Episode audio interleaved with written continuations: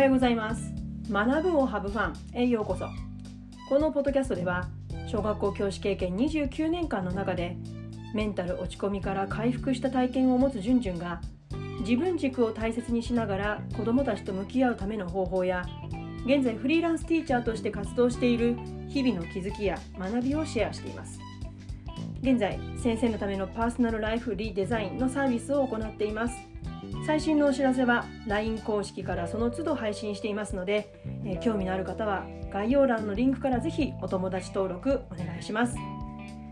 えー、昨日のポッドキャストからメンタル落ちた後子どもたちとの関わりが前より楽しくなった経験を持つ私だからできることという、まあ、大きなテーマで、えー、過去の私のように学級経営に悩んで自信が持てなくて悩んでる、え自分の足りないところに目を向けて悩んでる。人の評価や誰かが作った理想の先生像に自分を合わせようと無理をしている。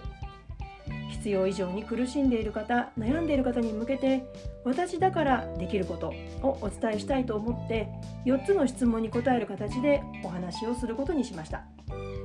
えー、再度質問についてご紹介します、えー、1つ目は過去どんな悩みを抱えていたのか。2つ目はメンタル落ちた一番の理由は何か。そして3つ目は回復したきっかけが何かそして最後子どもたちとの関わりで具体的に何が変わったのかこの4つの質問は今行っている夏休み限定のサービスパーソナルライフリデザインのに参加してくださっている方たちからいただいた質問をまとめたものなんですね。で、えー、初日の月曜日は、まあ、突然ね悩みこの悩みがありましたなんてこうお話ししてもちょっとね初めて聞いた方はびっくりされちゃうと思ったので、まあ、順番にねまず簡単なダイジェスト版の自己紹介を月曜日にお話ししました。そして昨日火曜日は1つ目の質問過去どんな悩みを抱えていたのかについてお話をしました、えー、今日は2つ目の質問メンタル落ちた一番の理由は何ですか？についてお話を進めていきたいと思います。でもね今日のタイトルにもその答えがね載っているんですよ。えー、それはメンタル落ちた一番の理由は自分の良さに目を向けなかったからなんですね。まあこれねうんやっぱり急に気がついたっていうわけではなくて、うん、やっぱりこう時間とともにいろんなこう自分の中でこう繰り返し繰り返し、まあ、自己分析というか自分に質問を問いかけながら、うん、いろんな経験を積み重ねてあ結局はそうだったんだなっていうことに気がついてきたんですね。うん、なのでうん、どのような過程を経てメンタルがガクンと落ちて、まあ、ぷつりと自分の中の糸が切れたのかっていうこと、まあ、これを順番にお話ししてだからこそやっぱり自分の良さに目を向けることが大事なんだっていうことをお話ししていきたいと思います。えー、私はね学生時代に、まあ、運動部ソフトボール部に入っていました。まあね運動部って、まあ、今は、まあ、随分ねこう、うん、新しい知識新しい知識というか、まあ、本来のね知識ですよね例えば水飲んじゃいけないとか昔はあったわけですよもうわけのわかんないね本当にね。もう今だったらちゃんと水分補給取りなさいってねわざわざ時間を取って体育の時間なんかも確保するぐらいですけれども当時はね水なんか飲んだら疲れちゃうみたいなわけのわかんないことをね言われてもう私もねこう地面にね校庭のグラウンドにね水をまく真似をしながらバケツの水をこうピシャピシャピシャピシャやりながらそれに紛れて、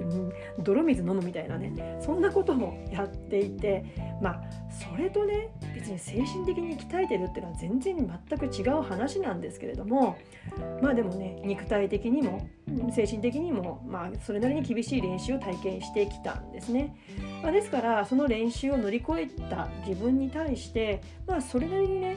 こう精神的な強さっていうのは自分で自信を持っていたんですところが教師になって30人以上の子どもたちを目の前にした時にいや遊ぶこと以外に何一つ自信が持てなかったんですね。もう、うん、やっぱりガタガタ足震えることもあったしなんて切り返していいのかも分からずに言葉詰まっちゃうとかうんやっぱりそういうこといっぱいありました。まあ、だからねやっぱりこう想定できること例えば授業であればうん、台本を書いたりとか、まあ、他の先生たちの授業を積極的に参加してもら参加させてもらったりとか、まあ、授業自分の授業をね録音したりしながらどんな風に喋ったらいいのかっていうことを、まあ、それなりにねこう努力していました。で中堅時代も、まあ、それなりにね授業はできるようにはなったんですけれども、うんまあ、子どもたちや、ね、保護者の方からポジティブな反応はいただけるようになったもののやっぱり足りない自分に目が行きがちだったんですね。で同時に仕事はますます増えて忙しくなってきました。まあ、そこからねこうなんか逃れるように逃げるようにアウトドアの趣味を持つなどの息抜きの時間をとってはいたけれどやっぱり頭の中はどこに行っても仕事のこととか、まあ、その時に抱えているうまくいかなさを引きずって、まあ、ぐるぐるぐるぐると結論の出ないネガティブさを堂々巡りさせていました。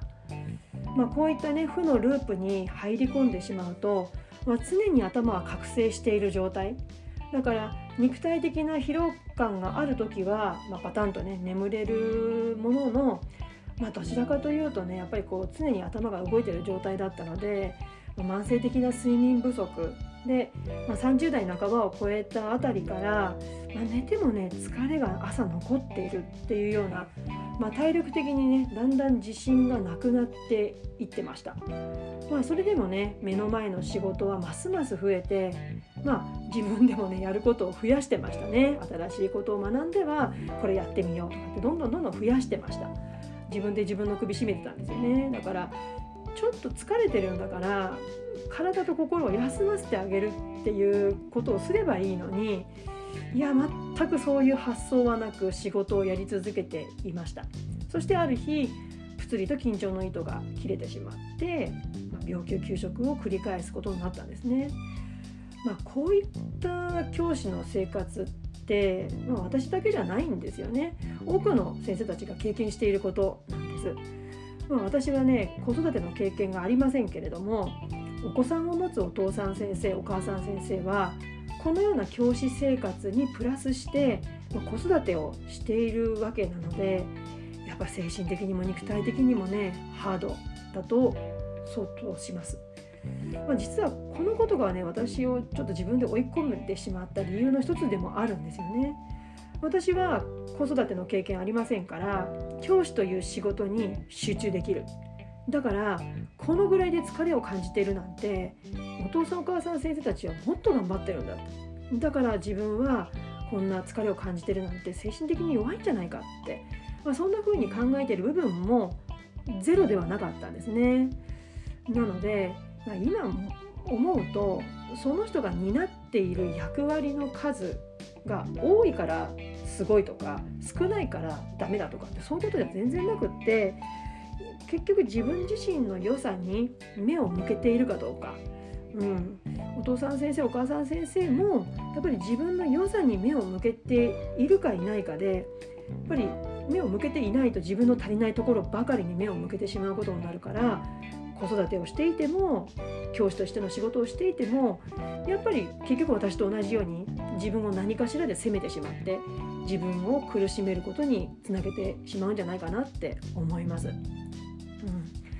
えー、いかがでしょうか？今日はねメンタル落ちた一番の理由は何かっていうところで、まあ、タイトルにも書いてあるようにうん、自分の良さに目を向けなかったからっていう、まあ、これが答えなんですけれどもね、うんまあ、そういったお話をさせていただきました。えー、明日はね3つ目の質問「回復したきっかけは何ですか?」について、えー、お答えしていきます、えー、それでは次回のポッドキャスト。YouTube まで。Let's have fun! バイバーイ！